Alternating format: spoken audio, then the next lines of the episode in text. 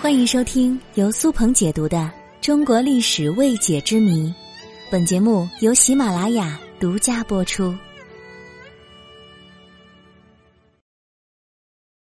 清朝的妃嫔们领工资吗？工资是多少呢？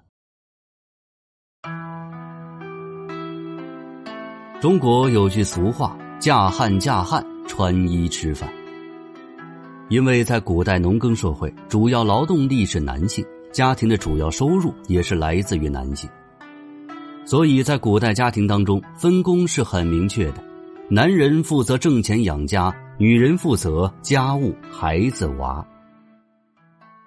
在古代，很多的女性用现在的话来说，那就是全职太太。那么最牛的全职太太，肯定要数皇帝的女人了。那么他们有工资吗？又有多少呢？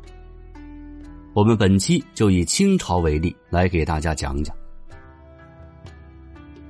清朝的嫔妃们不但有工资，而且还有各种奖金和福利。当然，嫔妃们的工资也是分等级的，从答应到皇后，级别越高，工资越高，这和在单位上班是一个道理。清朝的妃子们随着自己等级的晋升。相应的品级和薪资也会发生变化。清朝后宫的年薪分为九等，分别是皇太后、皇后、皇贵妃、贵妃、妃、嫔、贵人、常在、答应。其中，皇太后一年的基本工资是黄金二十两和白银两千两，皇后一年的基本工资是白银一千两，皇贵妃白银八百两。贵妃六百两，妃三百两，嫔二百两，贵人是一百两，常在是五十两，答应是三十两。如果用人民币折算的话，一两银子相当于现在的三百元左右。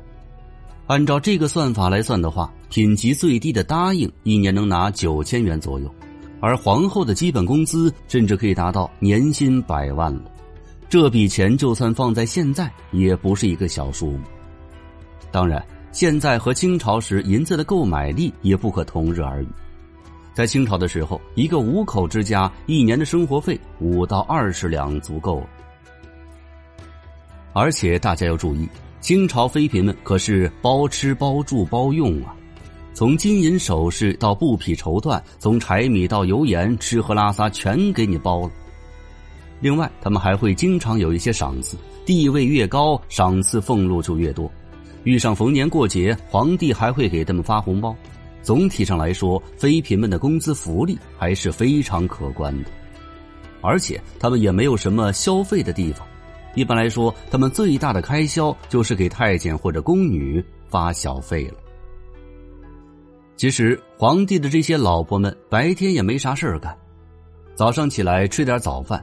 然后就开始给长辈们请安，完事之后就找个姐妹去拉家常去了。